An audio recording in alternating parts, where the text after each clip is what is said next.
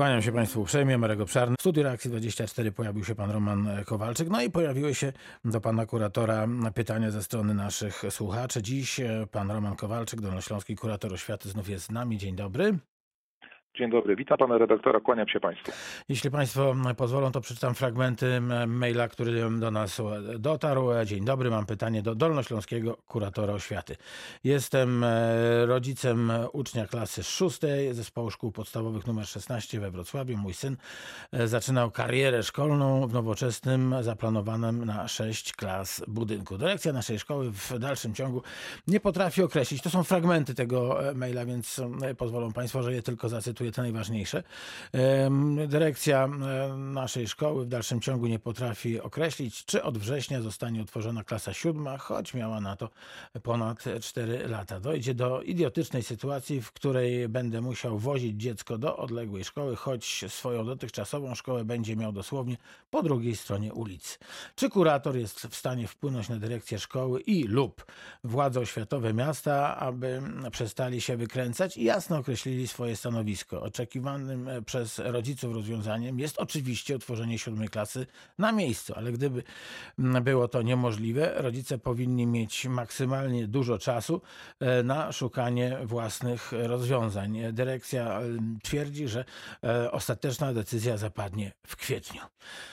Panie kuratorze, co w tej sprawie może pan powiedzieć słuchaczom i naszemu słuchaczowi?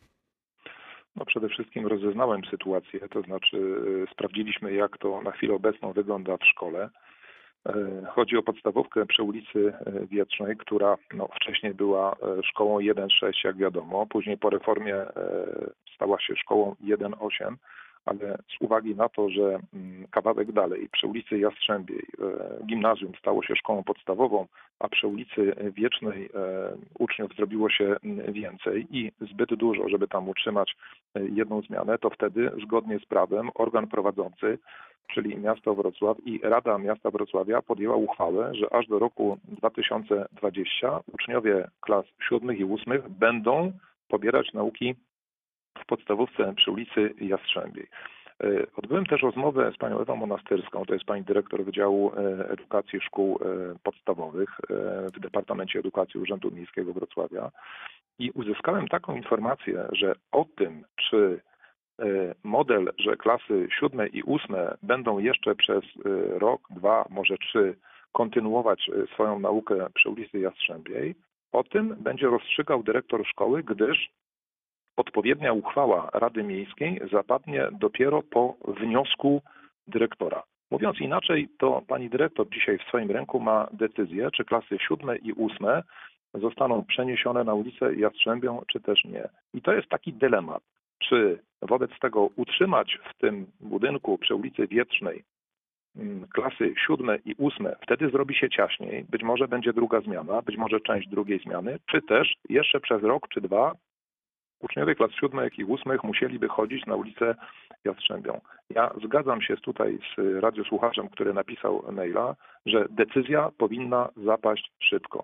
I to oprócz rozeznania sytuacji, co ja mogę zrobić, to jest zwrócić się do dyrektora szkoły, aby przeanalizować sytuację lokalową i podjąć decyzję, a więc chcę złożyć Państwu obietnicę, że dowiem się i spowoduję, jaką decyzję dyrektor podejmie, czyli czy będzie składał wniosek o to, aby klasy siódme i ósme chodziły na Jastrzębią, czy też wszyscy będą chodzić, może trochę ciaśniej, ale jednak u siebie na ulicę Wietrzną. I druga sprawa, podpowiem pani dyrektor, żeby w tej sprawie jednak skomunikować się z zainteresowanymi, czyli z rodzicami. Mamy czasy koronawirusowe, więc trudno będzie się spotkać osobiście, ale przecież można zorganizować telekonferencję albo rozesłać maile przez dziennik elektroniczny i zadać być może takie pytanie i postawić taki dylemat. Czy Państwo wolicie zostać w budynku, będzie ciaśniej i z kawałkiem drugiej zmiany, ale jednak u siebie i blisko, czy też jednak wolelibyście, czy też skłonni jesteście zaakceptować rozwiązanie z ulicą Jastrzębią? I to jest to, co w tej sprawie mogę zrobić. Dodam jeszcze, że to rozwiązanie, że uczniowie chodzą na ulicę Jastrzębią, może być kontynuowane aż do roku 2022-2023.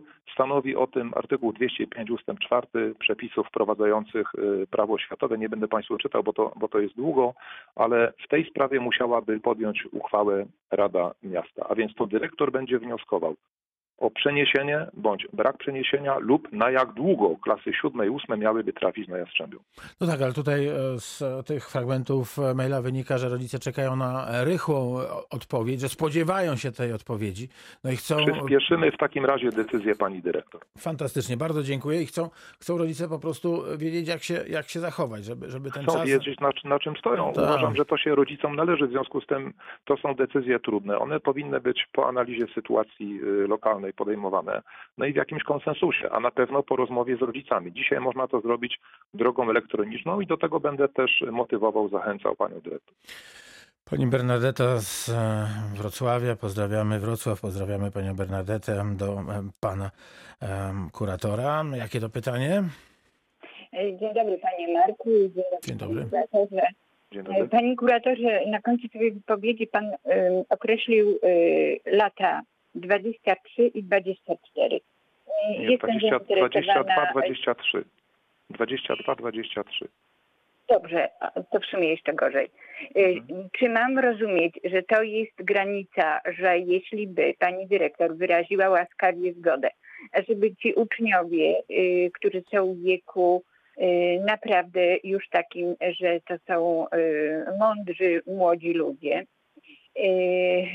czy tym okresie, o którym pan powiedział, troszeczkę przyszłym, y, czy to znaczy, y, że tylko do tego okresu by mogliby po zgodzie tej pani y, tam przebywać w tej pięknej szkole, bo sama byłam w tej szkole, więc wiem, y, co to za szkoła. Y, I ulica tak samo, wspaniałe warunki. Jastrzębia jest daleko. Y, Nie każdy ma nawet y, jeszcze Mhm. szkoła. Natomiast y, uważam, że w ogóle, powiem to już teraz ogólnie, nie należy kombinować, nie należy mieszać. Młodzi ludzie i, i z młodszych y, klas szkół podstawowych i ze starszych, oni są bardzo y, związani ze swoimi koleżankami, kolegami, nauczycielami. Najgorszą rzeczą y, jest to właśnie kombinowanie. Dlatego bardzo proszę, ażeby ta pani pochyliła się nad uczniami. Szczególnie jest to sprawa uczniów. Rodziców trochę, ale uczniów najbardziej. Dziękuję do widzenia. Mhm. Pan kurator. Roman Jeszcze- Kowalczyk. Jeszcze raz przywołam przepisy prawa, czyli ten artykuł 205 ust. 4, który mówi, że do roku szkolnego 2022-2023 można przesuwać uczniów, e, przenosić całe klasy do szkoły mm, dawniej gimnazjalnej, a obecnie szkoły podstawowej. Może to zrobić organ prowadzący. Miasto Wrocław przyjęło dżentelmeńską zasadę, zresztą słuszną, że po wniosku dyrektora. E, Duża odpowiedzialność spada na dyrektora w tej sprawie, stąd też podsuwam e, no, wy- wydaje się oczywiste rozwiązanie, to znaczy szerokie konsultacje społeczne, może również i z młodzieżą, bo młodzież też powinna mieć tutaj coś do powiedzenia, jak oni wolą. E, To jest taki dylemat. Ciaśniej, gęściej, ale u siebie, z tymi samymi e, nauczycielami, e, blisko, za cenę być może kawałka drugiej zmiany, czy też no, idziemy, bo byłoby to zgodne z przepisami po uchwale Rady Miejskiej, jeszcze przez kolejne dwa lata takie uchwały mogłyby być podejmowane i wtedy klasy siódme i ósme, czyli dwa następne roczniki trafiłyby do szkoły na Jastrzębią. A więc potrzebna jest, mówiąc krótko, przy ulicy Wiecznej rozmowa, zarówno e, z rodzicami, jak i e, z młodzieżą, która też powinna mieć coś tutaj do powiedzenia. Ja gwarantuję Państwu to, że taka rozmowa e, zostanie przeprowadzona i po drugie, że decyzja zapadnie szybko, bo podzielam zdanie, że rodzice i uczniowie muszą wiedzieć, na czym stoją. Roman Kowalczyk, Dolnośląski kurator oświaty. Panie kuratorze, a co z kolejnymi zapowiedzianymi testami nauczycieli? No, zapowiedział e, Tu COVID zdrowia, oczywiście w, w tak, grę pan wchodzi. e, Adam, Adam Niedzielski. E, Moja wiedza jest taka, że w ostatnich dniach pierwszej dekady lutego, może być to 7, 8, 9, 10 lutego, wszyscy nauczyciele, którzy pracują dzisiaj w klasach 1-3 w szkołach podstawowych i w szkołach specjalnych, będą mieli możliwość uczestnictwa w badaniach przesiewowych na e, COVID-19, czyli będą ba- badani, będą im organizowane wymazy. Będzie to akcja dobrowolna, ale chodzi o to, żeby e, dać mm, możliwość e, zbadania się, no i przede wszystkim sprawdzić, że rozpoczęliśmy, e, kiedy mm, uczniowie wrócili do szkół, zostały wtedy przeprowadzone badania, teraz przeprowadzamy je jeszcze raz. Czy jest progres, czy regres, w którym miejscu jesteśmy, to będzie bardzo ważne badanie, więc bardzo gorąco zachęcam środowisko oświatowe, bo nie tylko nauczyciele wezmą udział w tych badaniach przesiewowych, także pracownicy nie będący e, nauczycielami, do masowego udziału, żeby ta wiedza, która będzie e, się brała z tego badania, żeby ona była maksymalnie miarodajna. Czyli koniec pierwszej dekady lutego takie badania przesiewowe będą organizowane. Są z tego, co wszyscy pewnie wiemy, to badania e, zupełnie dobrowolne. Nie ma, ża- nie Tak, ma one, żadnego one są przymusu. dobrowolne, one są dobrowolne, one są e, bezpłatne, stąd też no, jako kurator e, nie narzucam.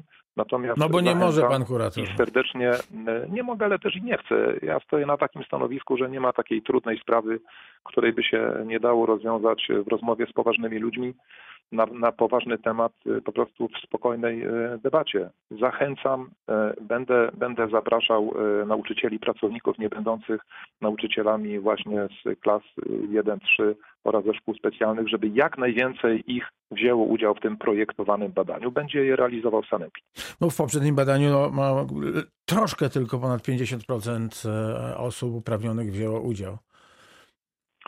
No to żyjemy w wolnym kraju. e, W związku z tym e, tak nauczyciele zdecydowali. To był też schyłek ferii. Być może niektórzy wyjechali tu i ówdzie, co, co obniżyło tę frekwencję. Teraz pracujemy. Jest niezwykle ważne, żeby w ramach ewaluacji, sprawdzenia, monitorowania, jak sprawy idą, żeby maksymalnie wielu nauczycieli i pracowników nie będących nauczycielami wzięło udział w tym badaniu. Jeszcze raz wszystkich Państwa, którzy mogą wziąć udział w tym badaniu, serdecznie do nich zachęcam. Zapraszam. Zachęcał i zapraszał pan Roman Kowalczyk, dolnośląski kurator oświaty. Bardzo dziękuję za dzisiejsze spotkanie. Dużo zdrowia. Dziękuję, Pozdrowienia. pozdrawiam.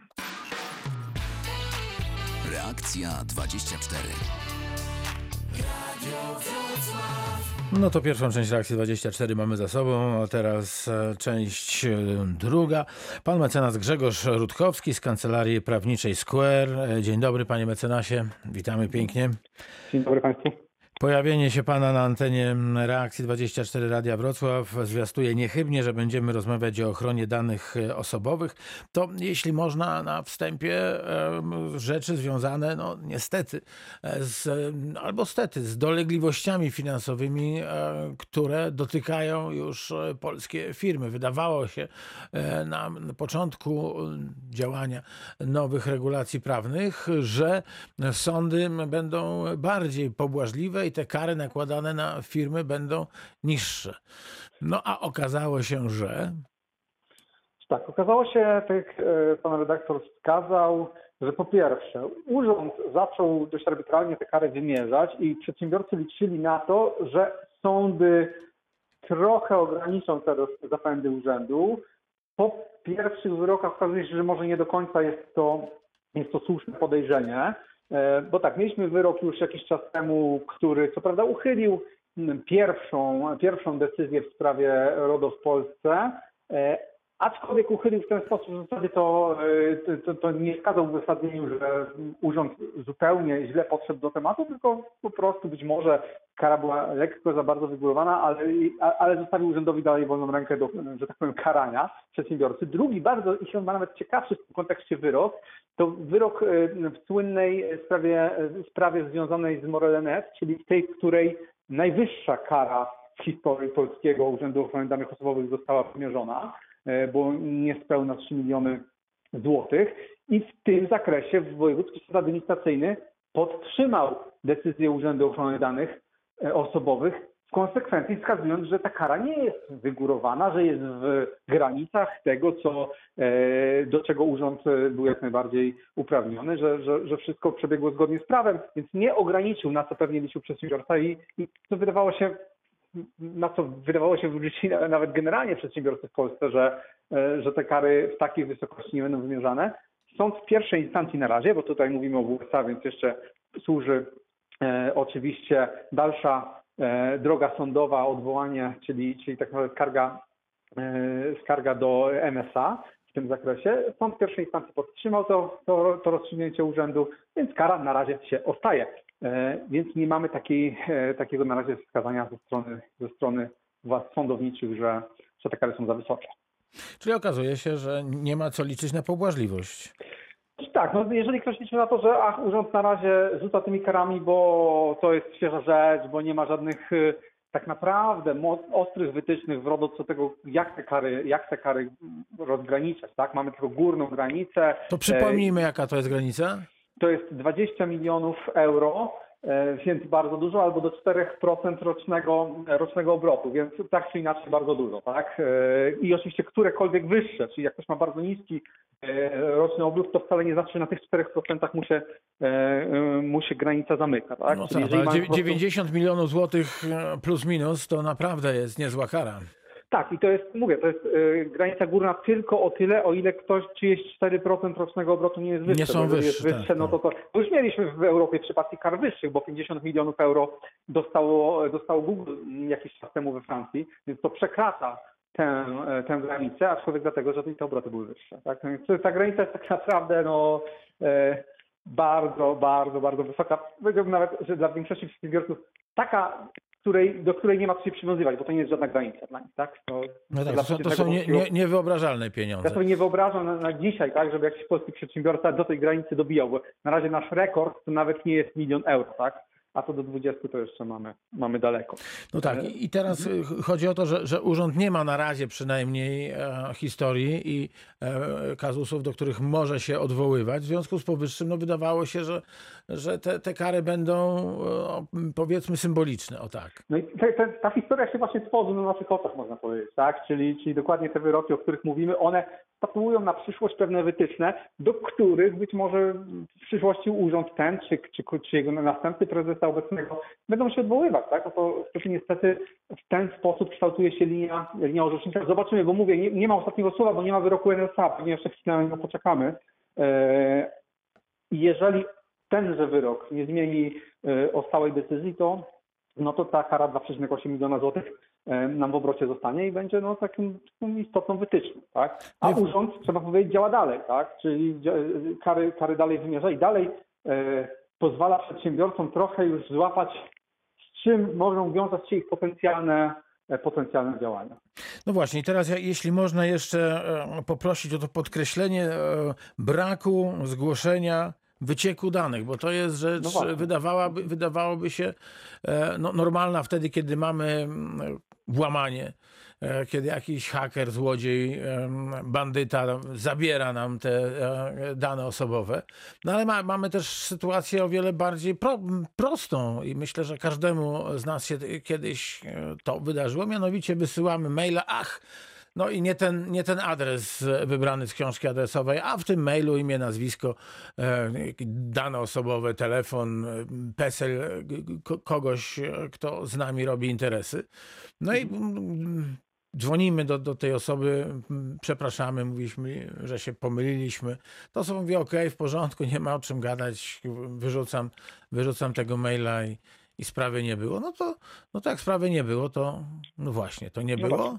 No właśnie, i tutaj e, dwa słowa takiego trochę tła dla całej sprawy. Po pierwsze, e, RODO wprowadziło coś, e, co było pewną nowością w całym systemie ochrony danych osobowych, bo ile zawsze jak sobie rozmawiamy, to mówimy o tym, ochrona danych osobowych w Polsce istnieje od lat, to nie jest żadne nowum, tak? RODO, RODO to jest, to jest akt, który, do którego, który wprowadził kary i dlatego wszyscy się nagle obudzili i zaczęli wdrażać RODO. Natomiast RODO wprowadziło jedną ważną nową rzecz, a mianowicie tak zwane zgłoszenie naruszenia zgłoszenie naruszenia, które musi być przekazane Urzędowi Ochrony Danych Osobowych przez przedsiębiorcę, który tego, narusz, tego naruszenia się dopuścił, czy wręcz nawet, powiedziałbym, wykrył je w ramach swojej organizacji, tak?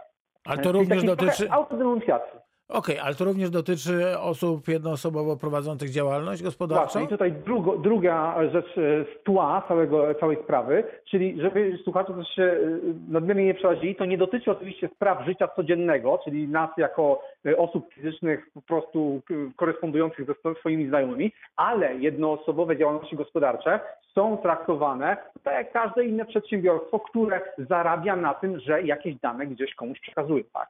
I te dane musi chronić w takim samym zakresie jak każde e, inne przedsiębiorstwo na rynku funkcjonujące.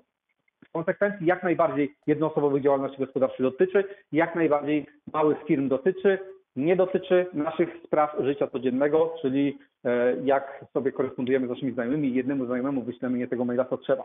I to, to jeśli chodzi o tło, tak? A jeśli chodzi o samą e, istotę rzeczy, to w związku z tym, że taki obowiązek dość restrykcyjny, trzeba powiedzieć, RODO nakłada, czyli za każdym razem, jak ja zobaczę, że mam jakieś naruszenie danych osobowych, zasad przetwarzania danych osobowych, ja muszę to zgłosić do Urzędu Ochrony, no to rodzi mnóstwo pytań. Bo na przykład ta sytuacja, o której pan redaktor wspomniał, czyli do mojego przedsiębiorstwa trafiają dane osobowe moich kontrahentów. Ja wyślę maila nie do tego kontrahenta, co trzeba, tak?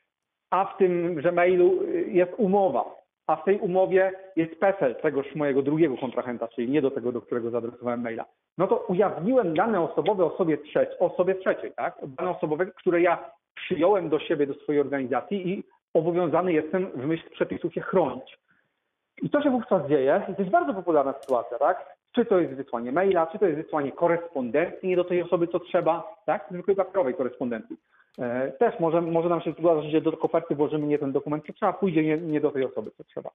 W takiej sytuacji, jeśli to zobaczymy, przedsiębiorcy często zastanawiali się, jedna taki, jeden taki mały zestaw danych poszedł nie tam, gdzie trzeba. Do tego ja zadzwoniłem do osoby, e, do której to poszło. Ona się zobowiązała, że te dane usunie. Tam w zasadzie nic nie było. Imię, nazwisko, adres, nic wielkiego. I przedsiębiorca dochodzi do wniosku, to jest tak poważna sprawa, że ja muszę wchodzić na portal ePUAP i zrobić zgłoszenie, bo przez portal ePUAP można to zgłoszenie zrobić i robić zgłoszenie, zawracać głowę Urzędowi Ochrony Danych Osobowych tak małą rzeczą, jak imię, nazwisko i adres jednej z osób, którą źle wysłałem, a co więcej, zadbałem o to, żeby osoba, która otrzymała te dane usunęła. Okazuje się, e, znaczy, znaczy powiem tak, e, z punktu widzenia praktyki oczywiście za każdym razem powiedzielibyśmy, że jest to naruszenie, więc literalnie interpretując przepisy trzeba je zgłosić.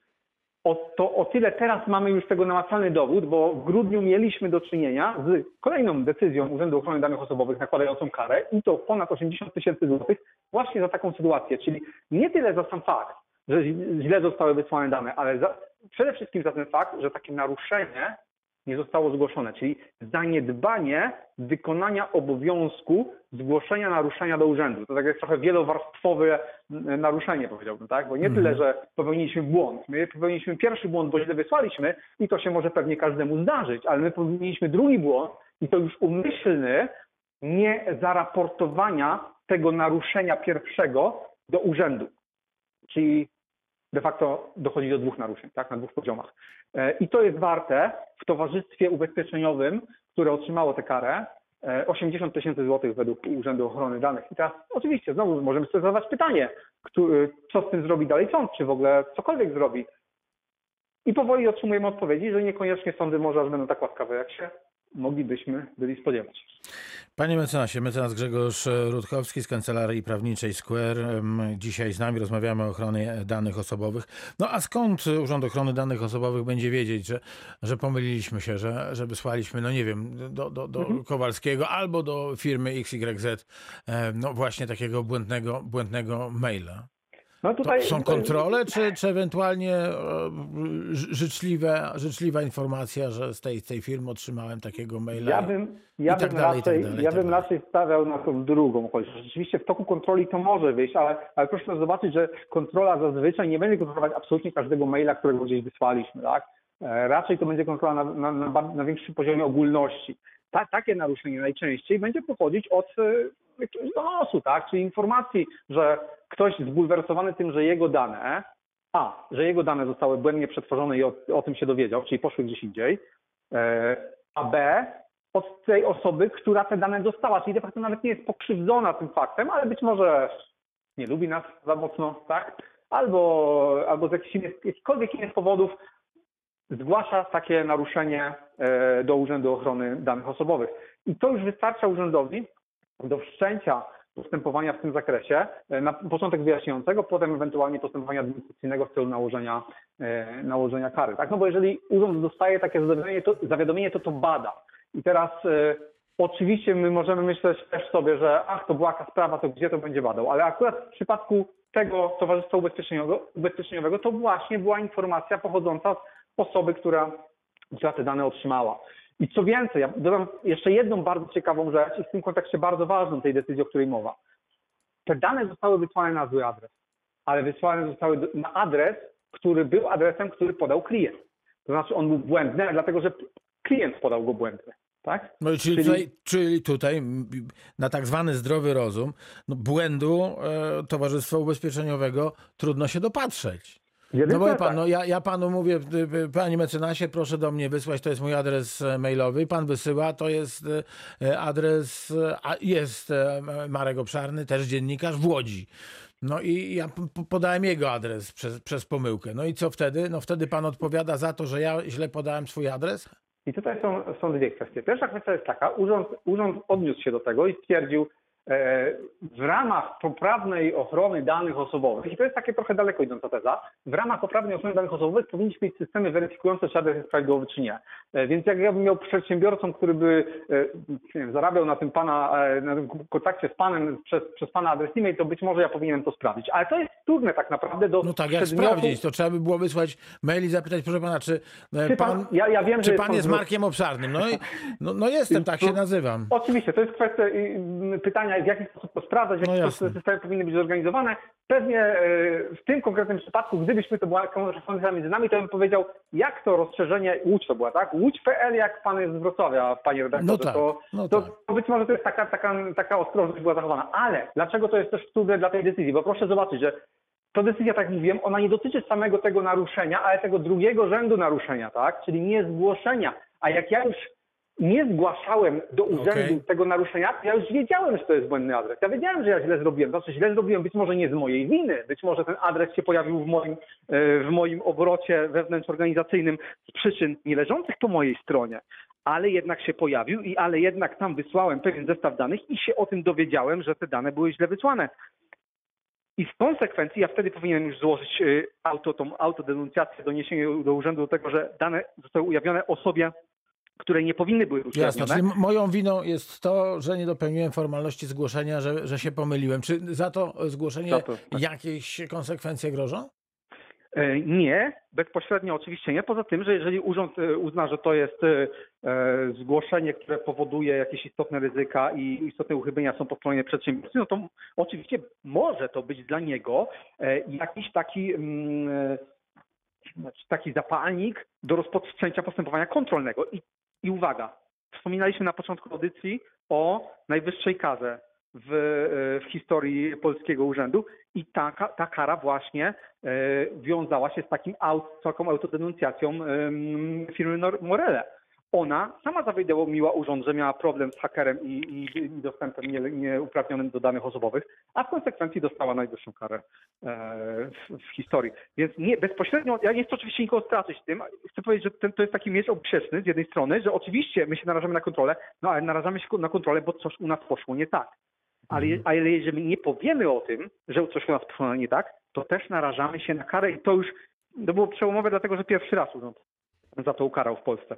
E, aczkolwiek, że będzie karał, to każdy mógł się domyśleć, tak? Że, że, że w końcu jak się okaże, że ktoś się nie wykonał tego obowiązku, który służy właśnie zabezpieczeniu tego całego systemu, bo po to jest ten obowiązek, żeby system działał sprawnie, tak, krótko mówiąc. Oczywiście można by się zastanawiać, czy on jest zbyt rygorystyczny, czy tam nie powinny być jakieś e, kwantyfikatory, kiedy to zgłaszać, kiedy tego nie zgłaszać, może jakieś drobne naruszenia nie powinny być zgłaszane, ale nie ma takich, tak, na dzisiaj. E, Mhm. Znaczy inaczej, są, ale w większości wypadków nie będą miały zastosowania, czyli zasadniczo e, w większości przypadków uznamy, że trzeba literalnie czytając RODO dokonać zgłoszenia. Bardzo dziękuję. Druga część reakcji 24 za nami. Mecenas Grzegorz Rutkowski za chwilę znów pojawi się na antenie Radia Wrocław. Reakcja 24. Radio z Dolnego Śląska. Jeśli Państwo mają jakiekolwiek pytania związane z ochroną danych osobowych, to pan mecenas Grzegorz Rutkowski na pewno Państwu z przyjemnością e, odpowie.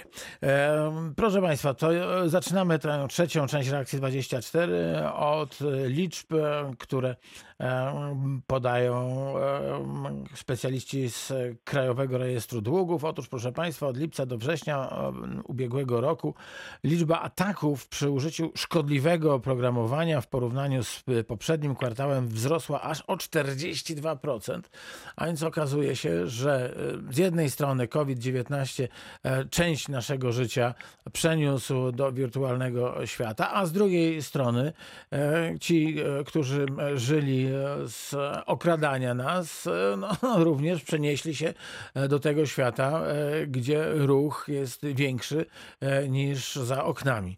No i tu się rodzi pytanie o ochronę danych osobowych jako dobra, e, gdy mamy tak zwany home office, czyli pracujemy, pracujemy w domu. Przypomnijmy o tych e, zasadach, kto za co e, odpowiada. Może najpierw przeanalizujmy sytuację, która wydaje mi się częstsza, mianowicie em, pracujemy na naszym komputerze, na naszym laptopie, wykonujemy zadania, które nam powierza pracodawca.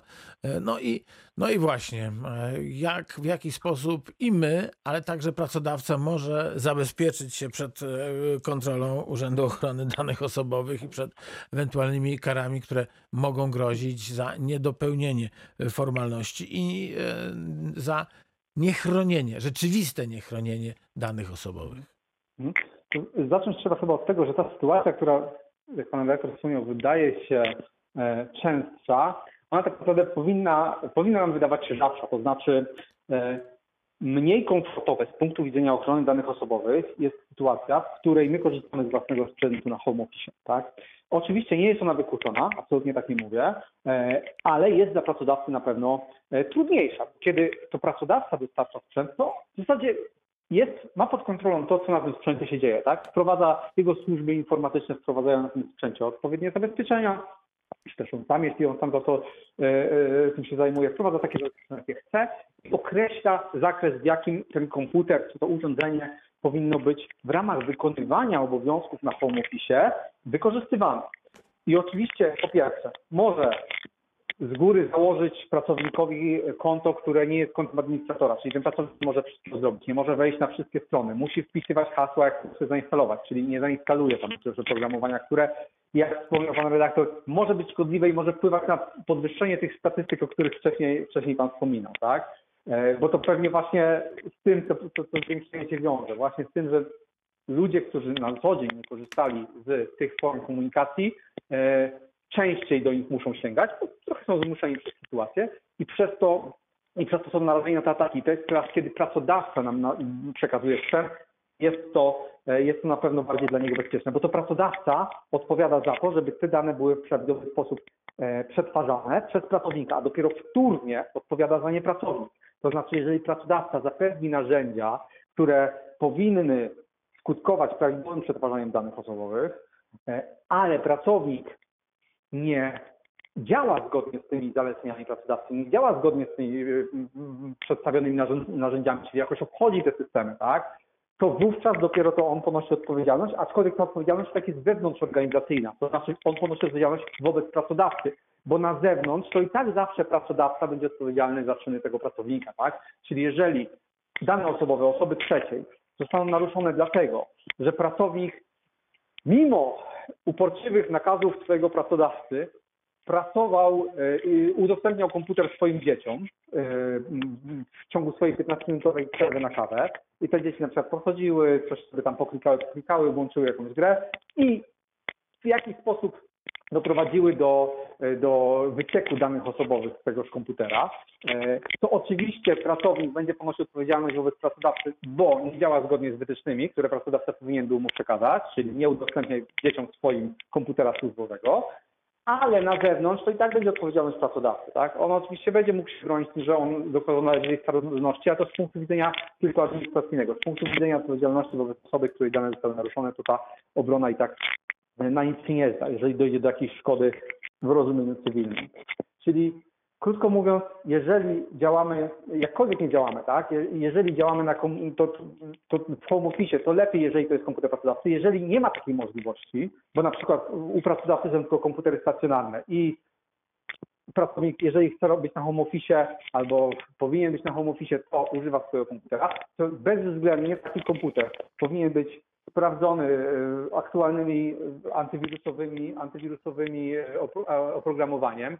Najlepiej przez służby informatyczne samego pracodawcy, bo to, bo to jest pytanie, na ile możemy uwierzyć, jeżeli pracownik nam powie, że także ma aktualnego antywirusa, na ile powinniśmy to sprawdzić. Oczywiście odpowiedź prawidłowa to jest, to jest to ta druga, tak?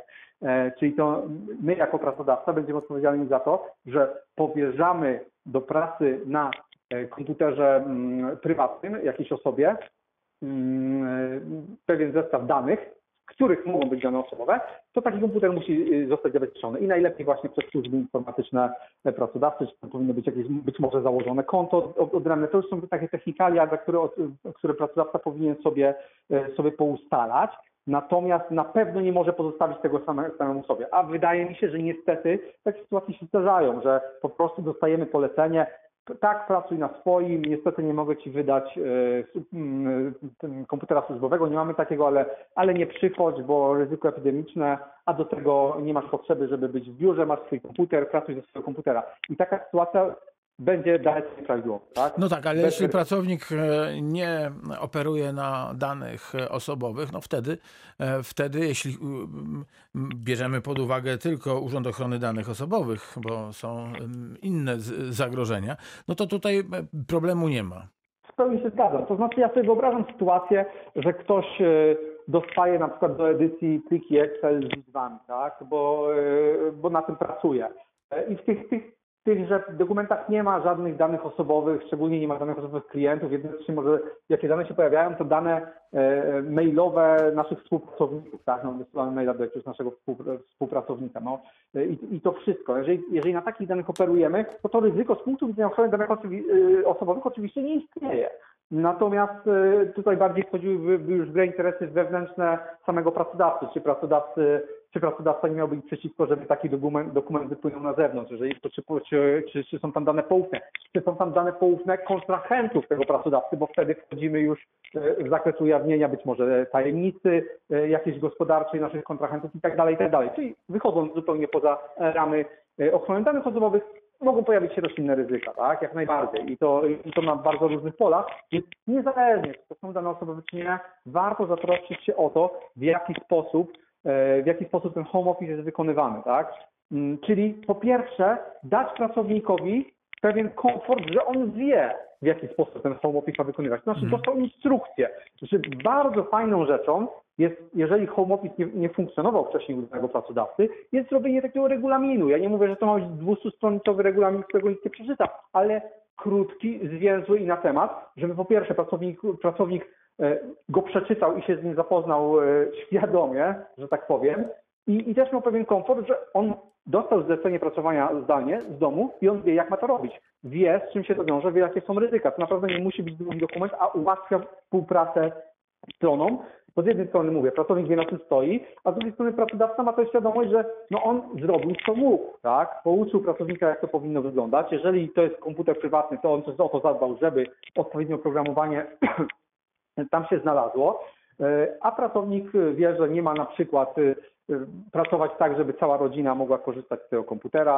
żeby cała rodzina mogła e, słyszeć, e, o czym rozmawia, jeżeli to są rozmowy o, o, o wartości takiej, że, że ich ujawnienie mogłoby, mogłoby narazić pracodawcę na jakiekolwiek, e, na jakiekolwiek szkody. Więc taki zestaw działań na pewno e, pomoże pracodawcy i nawet jeżeli ktoś jeszcze tego nie wdrożył, to można się zastanawiać, no a być może ten home office się kończy, no już mamy szczepionkę, a może zaraz to już koniec, to może nie będę tego robił, ale to bym tak nie był pewny, po pierwsze z, tego, z tej perspektywy, że ludzie się do home office'u już trochę przyzwyczaili, więc myślę, że wiele przedsiębiorstw poznawszy dobrodziejstwa tego sposobu wykonywania pracy i zlecania pracy, e, przy tym pozostanie, a z drugiej strony a z drugiej strony to wcale może nie być tak oczywiste, jak wszyscy sobie zdajemy sprawę, że zaraz wychodzimy z tego home office'u takiego obligatoryjnego. Reakcja 24 w Radiu Wrocław, mecenas Grzegorz Rutkowski e, i pan Marcin, który znał nasz e, adres mailowy reakcja24 małpka.radiowroclaw.pl i napisał tak. Dzień dobry, mój przypadek dotyczy Facebooka, mianowicie administrator zablokował mi e, konto